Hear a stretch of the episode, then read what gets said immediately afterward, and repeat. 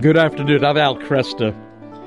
Joining me right now for our weekly look at Catholic news around the world, we've got Dr. Matthew Bunson, Vice President and Editorial Director of the EWTN News, also a Senior Fellow at the St. Paul Center for Biblical Theology. And you can hear Matthew regularly Saturdays at 4 p.m. and Sundays at 11 a.m. on Register Radio. So make sure you uh, take advantage of that program. Matthew, good to have you back. Thank you. Yeah, great to be with you in a blessed land. Yes, and to you too. I am. I, I just heard about this case of um, um, uh, what appears to be an attempt to poison a priest by putting bleach or something in the chalice. Is, is that what happened? That seems to be uh, exactly what uh, the accusation, at least, uh, that's being circulated. And uh, the specifics are that um, this occurred uh, in Italy, uh, specifically in Calabria, so in the southern part of Italy, and involved a priest by the name of Father Felice Palamara, who's a priest in a small village uh, in what's called the Vibo Valentia uh, province of Italy. So it, it's sort of out there. And he, as is often the case uh, with other priests, uh, was an opponent or has been a, a vocal critic of the various organized crime elements that are out there. Mm-hmm. There's one in particular uh, that operates in the region of Calabria called the the 'Ndrangheta. And apparently, this is, we'll have to see if the, how the investigation goes here, but apparently there was an effort to poison him, or at least to uh, make him seriously ill uh, by bleaching or putting bleach in uh, liturgical vessels, the vessels that he was using for mass, in particular the chalice, mm. and uh, he was basically forced to stop mass and take steps to report all of this to the local police. Wow. Now, we know as well that there had been uh, vandalism uh, that had been uh, inflicted upon his car, and it, it's in keeping uh, with the intimidation uh, that we've been hearing about for a while uh, on the part of what is basically called the Calabrian Mafia. against anyone who's standing in their way. This isn't the, the first time that incidents like this have happened uh, and I doubt will be the last. Well, I, you can imagine how difficult it would be for a priest to be, you know, uh, I'm assuming he was in the middle of the liturgy and the words of institution when he detects this bleach smell from the chalice. Yes. And then can't ending the liturgy at that point. I mean, that's that takes a lot. well, there's there's another liturgy that took place recently. I know we'll probably end up talking about at some point in, in this hour at St. Pat's that I think a lot of people wish had been ended. But uh, yes, that's a different story. different story.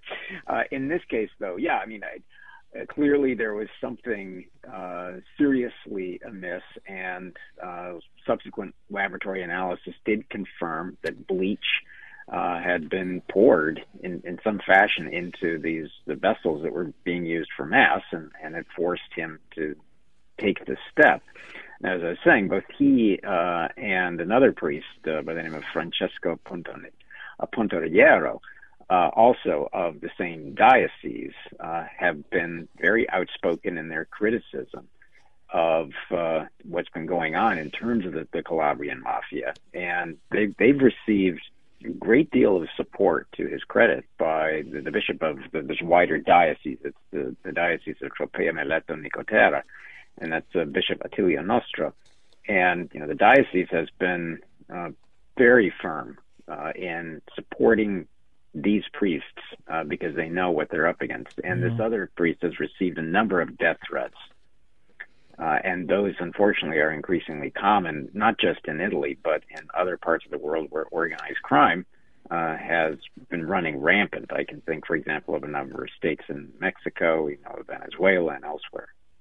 Is there any connection between that story and the story uh, of the relics of Blessed Rosario Livatino, uh, a Catholic judge who had been brutally killed by the mafia in 1990? Uh, that in fact uh, his relics are touring uh, Naples uh, there, and um, yeah. that's that's itself an interesting story. Yeah, I'm, I'm glad that you brought that up because uh, this is uh, this incident that has just taken place in Calabria, as I was just saying, is not an isolated incident, nor is it an unprecedented. Uh, we know that Naples has been plagued uh, by the presence of mafia uh, for a very, very long time. I mean, in some cases, we can try to track this back a number of centuries. Mm. And it has especially uh, been bad in the recent decades. And in this case, uh, a Catholic judge, as you, you said, Blessed Rosario Livatino, uh, who was murdered uh, by the mafia uh, and subsequently beatified uh, in Sicily uh, in 2021. So he is a model. I mean, he was declared by Pope Francis a martyr, and he was declared that because, as Pope Francis said, he died as the phrase is, an odium fidei, wow. which is hatred of the faith. And that is obviously a key phrase, but he, he was given the martyr of justice because mm-hmm. this is somebody as a judge who was doing what he could. What were the uh, circumstances? prosecute. What were the actual Go circumstances ahead. of his death? Yeah, uh, well, he was uh, working as a prosecutor and was trying to bring a lot of these uh, members to justice. Uh, it's the system of the mafia presence, bribes and kickbacks and other things, is called tangentopoli. And uh, he was at the time only 37 when he was serving mm. in the hmm. court. He was uh, attacked uh, near the Agrigento courthouse. Uh, a car smashed into his. Uh, it skidded off the road. He knew, of course, what was happening jumped from uh, his car and tried to escape by fleeing into a field, uh, but he was subsequently shot, and then uh, they sprayed him with more bullets. Mm. And there's actually still a very interesting plaque on the highway uh, where he was actually killed, and, and the plaque it says "Martyr of Justice."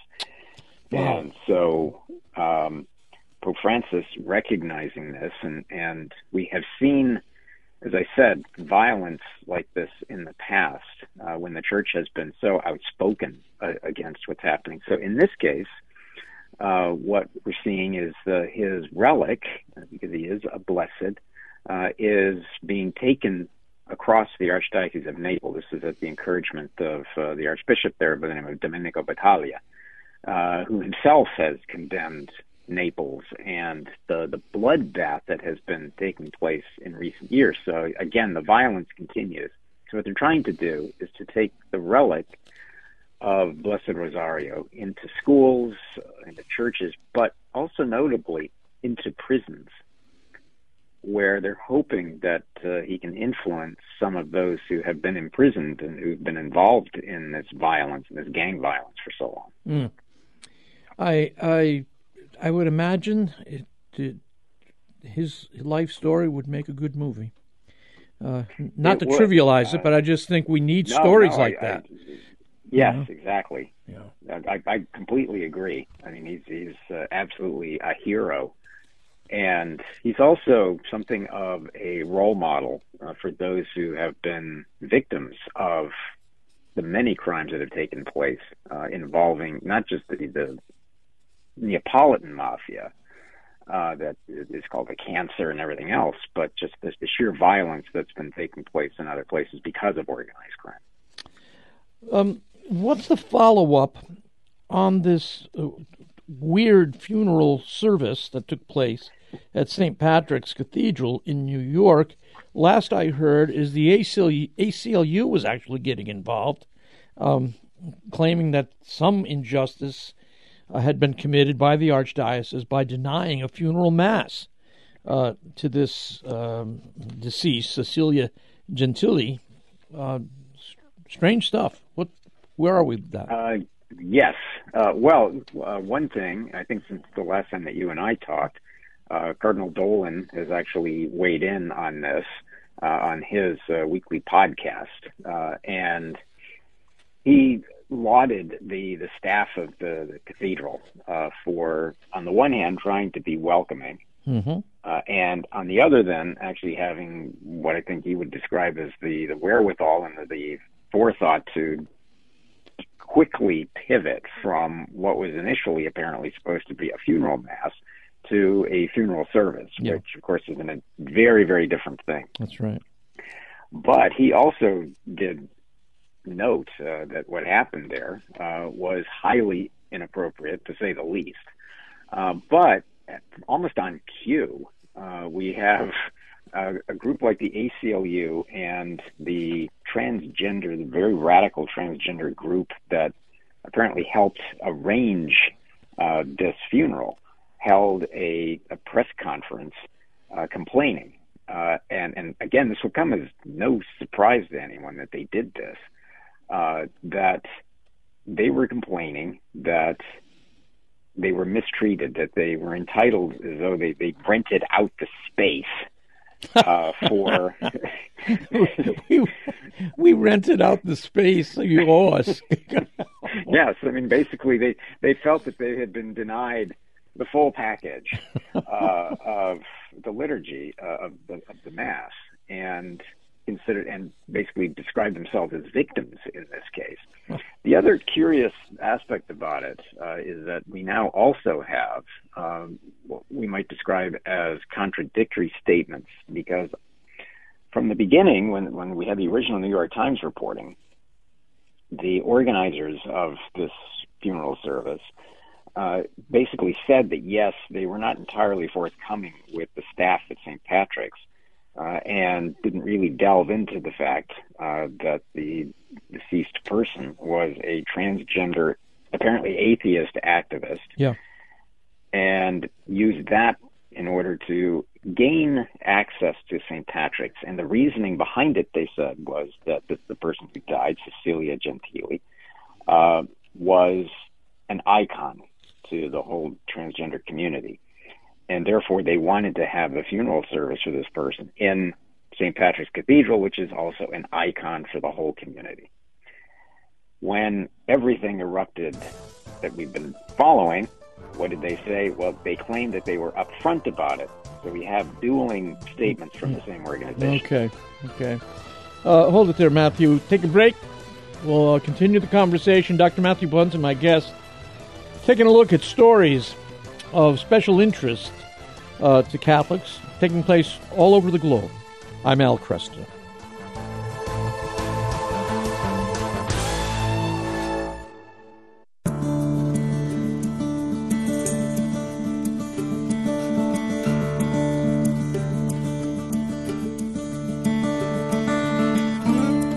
Good afternoon. I'm Al Kresta. With me, Dr. Matthew Bunson we closed off last segment talking about this confrontation that occurred on February 15th at New York City St. Patrick's Cathedral. Um, a, a, funeral mass had been scheduled for, unbeknownst to the uh, Archdiocese, a noted transgender activist. And um, uh, the cathedral staff recognized uh, early on, as the mass got underway, that wait a minute, um, we, we shouldn't be conducting uh, the liturgy here. Uh, we will offer a funeral service. Uh, and there was a pushback from the transgender community and the ACLU. But I think the question most of us are interested in is what are the grounds for denying uh, a Catholic funeral mass? I mean, this happens regularly, I guess. Um, so, can you tell us, Matthew, what the canon law requires? Or yeah, yeah. Uh, well, it, it, I would first encourage everyone to go to ncregister.com because uh, one of our great reporters, uh, Matt McDonald, uh, has looked into this whole issue.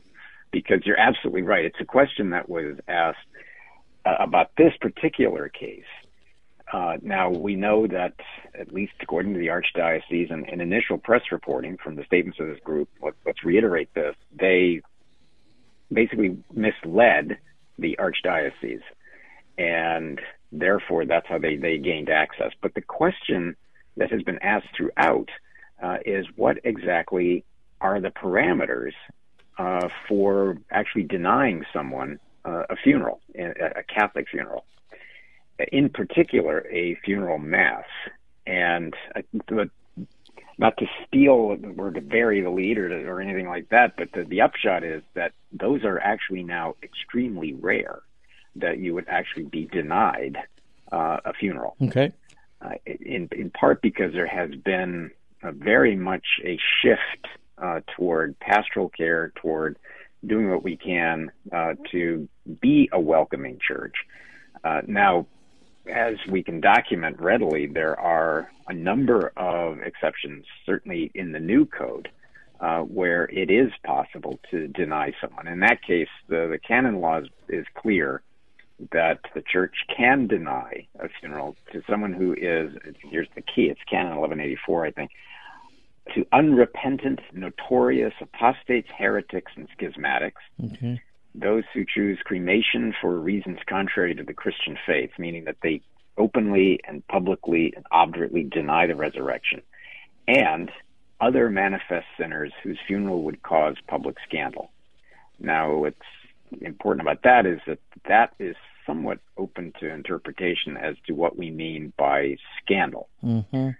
So it, it has the important provision in there too that if there's doubt, the local ordinary is to be consulted, and he's the one who will make uh, the, the judgment that has that should be followed. Okay.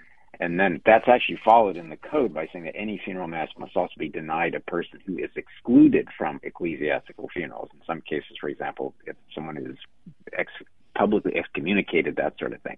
Now, the question that's logical to ask is would uh, Cecilia Gentili reach any of these categories? And I think that's a question more for discussion.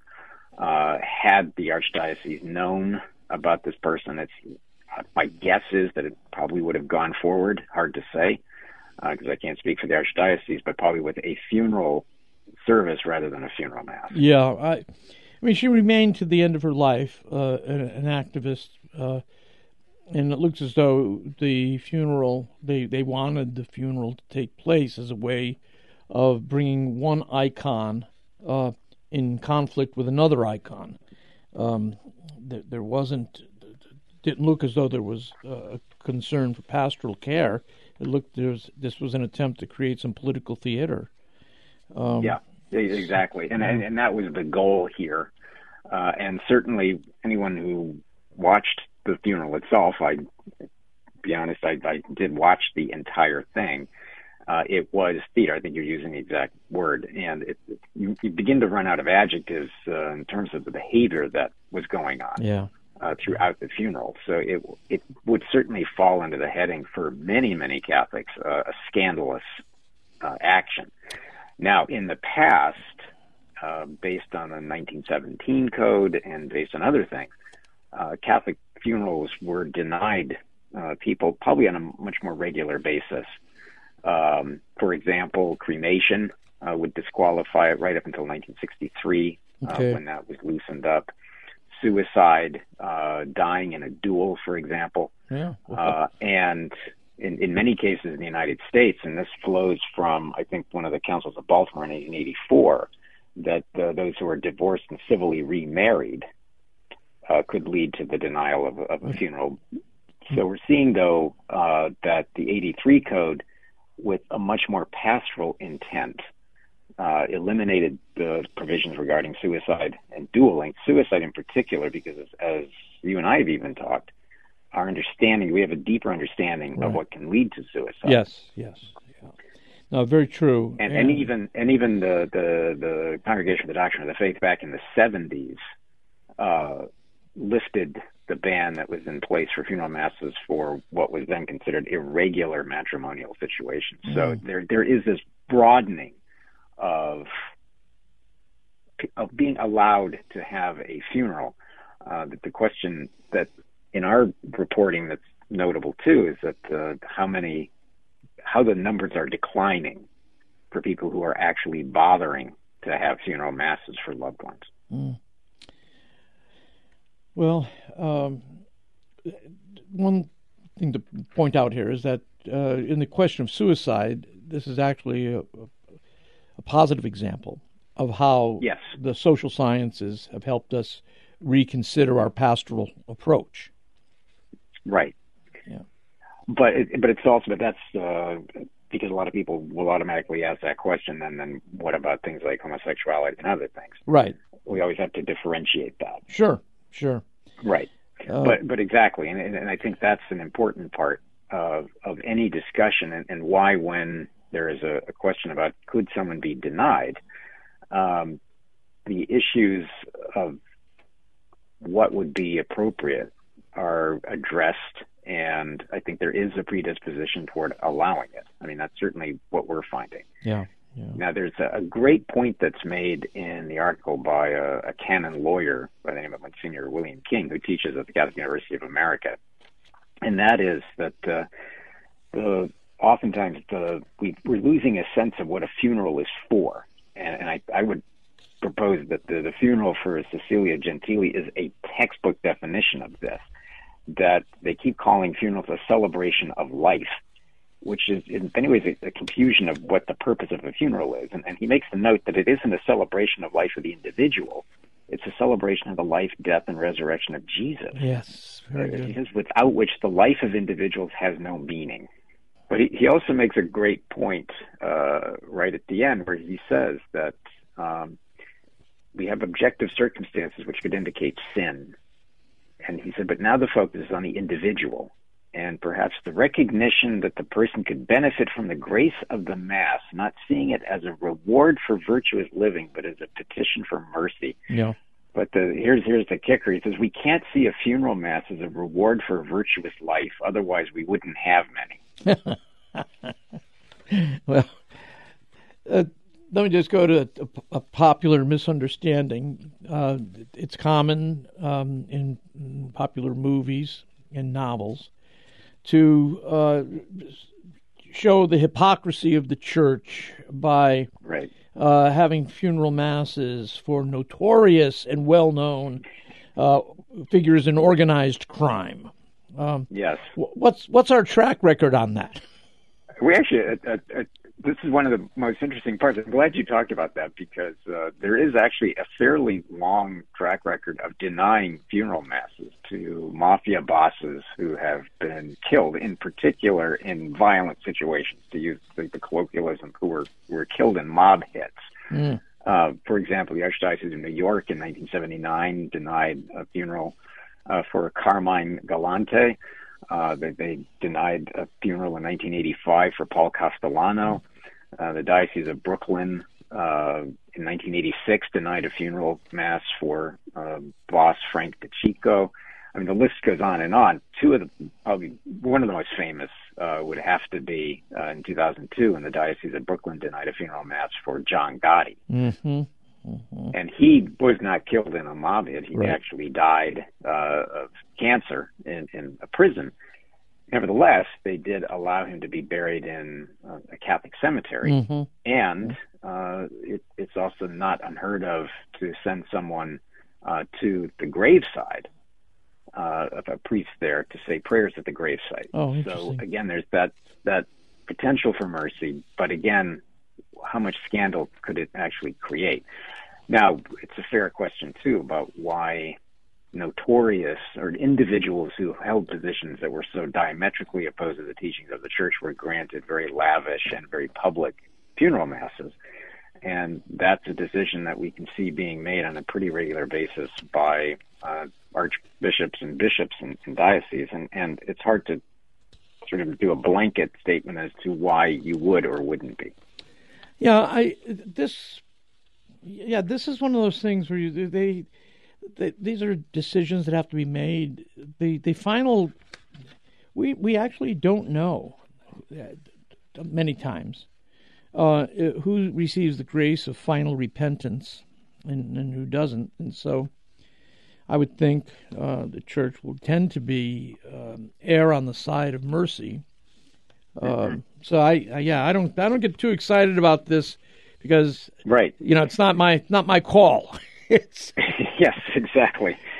Right, and and we can all hope uh, that when our time comes, that we have loved ones who have the presence of mind uh, to understand that we would want to be buried in the faith, that we would want to be sent off uh, with the rites that are appropriate to Catholics. Because one thing that one of the things that we're seeing is that we have these generations now where uh, young people who have left the faith, or people who are embittered about the faith, or, mm-hmm. or whatever their circumstances, yeah. either it doesn't even occur to them, or they take their grievances against the church out uh, by making sure that their parents or grandparents don't receive the burials that they want in the church. That's right. That's right. Matthew, hold it there. We'll take a break, continue the conversation. My guest, Dr. Matthew Bunson, Our topic, well, it's our weekly look at Catholic news around the world. I'm Al Kresta.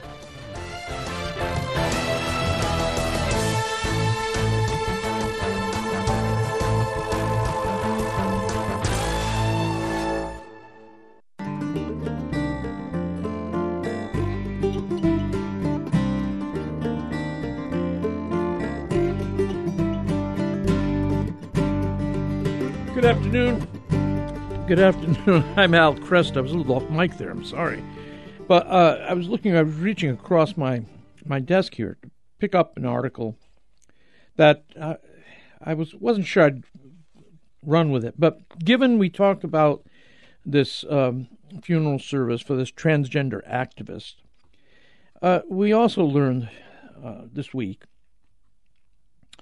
that the Archdiocese of New York had to um, put the kibosh on a uh, an event called Improv for Kinky People. Now, you know, by the title of it, you can imagine uh, what might be uh, can, what's going to be going on during a, a, performance of that sort. And I won't go into the details because it's, it's pretty grotesque. But I bring it up because this was scheduled at the Sheen Center for March 4th. And I are we going to see more of this stuff where people actually try to um, go push to for, force the church to um, use the church's moral authority to approve of kinky stuff? Yeah, I, I think that's uh, uh, a question that was asked in light of the funeral of uh, Cecilia Gentili. That, uh, and I predicted at the time almost immediately that uh, we would see many more efforts to have very public, very lavish, and uh, very performative funerals mm-hmm. for people who hold positions radically opposed to the teachings of the church, either weddings. we know that there was one in contravention, contradiction of, of church teaching and fiducia supplicans in Spain. I know we can talk about that briefly. But this, I think, is uh, something that would flow from that quite logically. That yes, I think they're going to try to book space uh, or to rent space or to somehow use space uh, that's owned by the church in order to make these very public, and I'll use that word again, performative statements uh, about their agendas. And this one is um, particularly unpleasant uh, because of what's being what was proposed here. Yeah. And I, one thing that jumps out at this is how did it, and, and this goes back to the question about St. Patrick's, how did it get so far uh, where an event actually had to be canceled rather than they were simply told the moment that the proposal was put forward, uh, what were the circumstances? Did this group lie to them as to what was actually going to yeah. happen at the Sheen Center? What were the circumstances? Because I think that what we're seeing now is that every diocese, every parish is going to have to be hyper vigilant when people come to you and say, "We'd love to use your space for our dot dot dot," yeah. and it turns out uh, that this is a group that uses words in the same sentence of bedroom or dungeon. So I'll just leave it at that. Yeah, yeah. Yeah, this is this was uh, apparently to take place at the Sheen Center. Uh, I, I I can't help but think that this was intended to create scandal. Um, I'm glad they caught it, but I agree with you. How did who who shepherded it through the process uh, as far as it went? Yeah. Right. I mean, it, but it's also connected, I would argue, to what we're seeing on a very regular basis uh, on Catholic campuses, colleges, and universities. Uh, I can think recently of uh, some of the uh, egregious things that were being put forward, like at the University of Notre Dame. Uh, at the, at the University of America, I believe uh, one of the professors invited an abortion doula uh, to speak, and that was to the great credit of Catholic University. Uh, to their great credit, they that was stopped immediately. Okay. And yeah, steps were taken. And I think that's the statement that people are waiting to see uh, come out of some of these events. And, and I think the way that, for example, the Archdiocese of Madrid uh, responded to what was this private civil marriage last weekend. Yeah, go ahead. Go ahead and we chapel. didn't. Yeah, we didn't go into the details there. Go ahead and tell for listeners yeah. who are unfamiliar with it. Set set this up. This is yeah again, very frustrating. Go ahead. Well, yes, it is. Uh, so essentially, um, there was a, a, private Catholic chapel where two Spanish men celebrated a civil marriage, and all of this happened. Uh, it's called the Holy Trinity Chapel. It's located on the grounds of what's called the Finca El Campillo, which is it's generally used as uh, a wedding venue in the town of El Escorial, but it's run by the church. So uh, the pastor of the nearby parish in El Escorial uh, had no idea, apparently, that this had been allowed or this had taken place. And the statements almost immediately from the archdiocese, I think, were very helpful because the, the pastor himself um, was making the point that it, none of this took place with his permission. So it always raises the question okay, who knew and gave that permission yeah. for this to have happened? Yeah. And you can find on social media, I don't recommend it, but you can find on social media quite readily uh, a lot of video and, and photos of this ceremony. And it took place in uh, the middle of this chapel in front of an image of uh, the Virgin of Hakuna. You can see it. Uh, at one point, the two men knelt on white kneelers in front of the statue. And uh, notably, and this is where it gets especially frustrating to use your word, the men were draped in white cloth with blue stripes uh, that is very reminiscent of the Mozarabic liturgy, which is fairly unique uh, to Spain. And in this case, the wife uh, and the, the, the wife's head and the husband's shoulders are covered. And so they basically just duplicated uh, this Mozarabic rite, this element of that. Wow. And you, so this was posted. Again, I have to say that too, that the credit of the archdiocese, uh, they reiterated that they that chapels like this cannot be used for commercial purposes or as places of civil celebrations. And the strength of the statement to me is particularly interesting because of the Archbishop of Madrid, who is uh, Cardinal Jose Cobo Cano, who was named a cardinal just last year uh, by Pope Francis. He's considered a Pope Francis cardinal, mm-hmm. with all of that implies, at least in terms of progressive media. Sure. Uh, and he is also an expert in Catholic social teaching. So the, to come out like this is also, I think, an awareness on the part of certainly church authorities in Europe of the potential ramifications and again misuse of fiducia supplicans. Okay. Did they make an explicit appeal to that?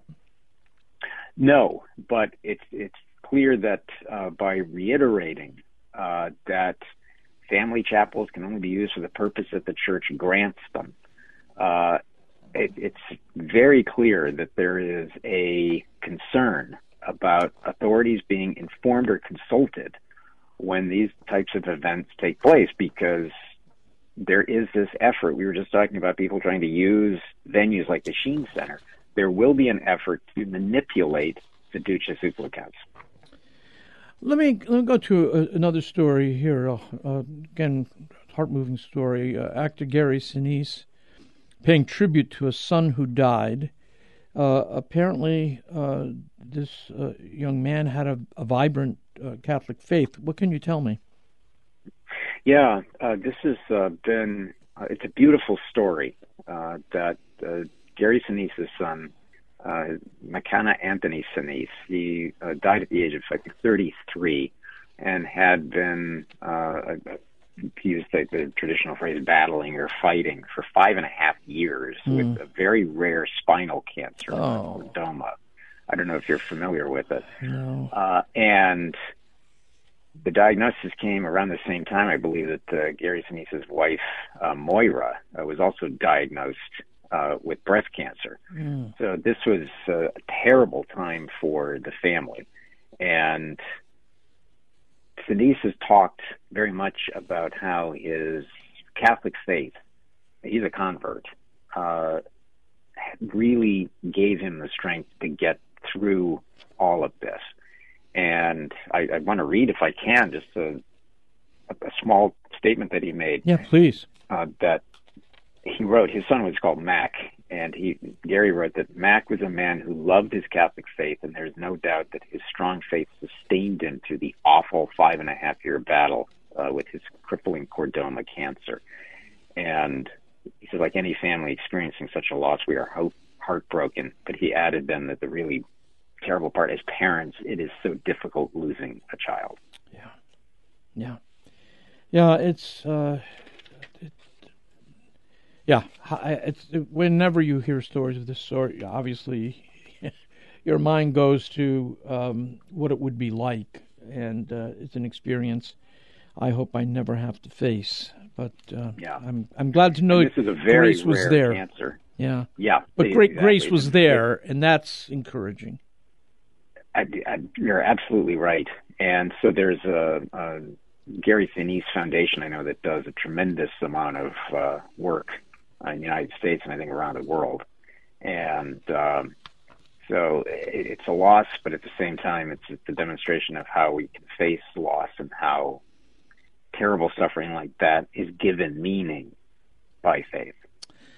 Uh, let me g- go to a, a story here that I, I did not come across until today, and that is um, that the skull of Saint Jean de Brebeuf, I don't know exactly how to pronounce this name, uh, is now making its way across the United States.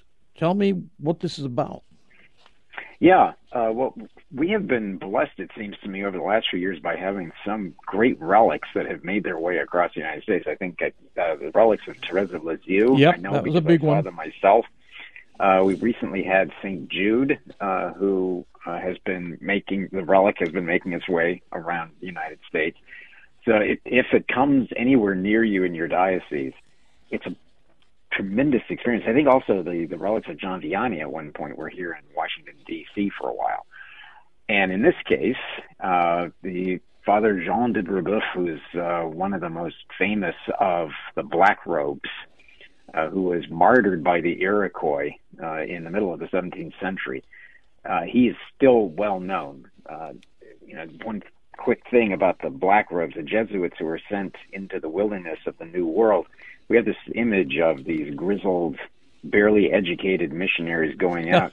no, the, the, the, the Jesuits sent the best and the brightest they had Absolutely. because that's how much they loved and wanted to bring Christ to the, the indigenous, to the native peoples of North America. Yeah, this we is- weren't getting the cast off. This is when Jesuits were giants. So yes, and he was. And so in this case, the tour uh, of his skull uh, has been slowly progressing across the United States. I think it began uh, earlier this month in Colorado, and I think it's uh, will end in New York City on March 6th. And some of the other relics include uh, that of uh, Gabriel Lalemant and Charles Garnier. So again, these great martyrs, and it's just an opportunity to be connected directly uh, with these saints and to take that moment and appreciate what they gave and how much they're still giving to us today. Yeah. Very good. Matthew, uh, we're out of time, unfortunately. Uh, it's always shorter than I like, but thank you for being with me. It's a privilege to be with you. We'll Really, talk soon, Lord willing.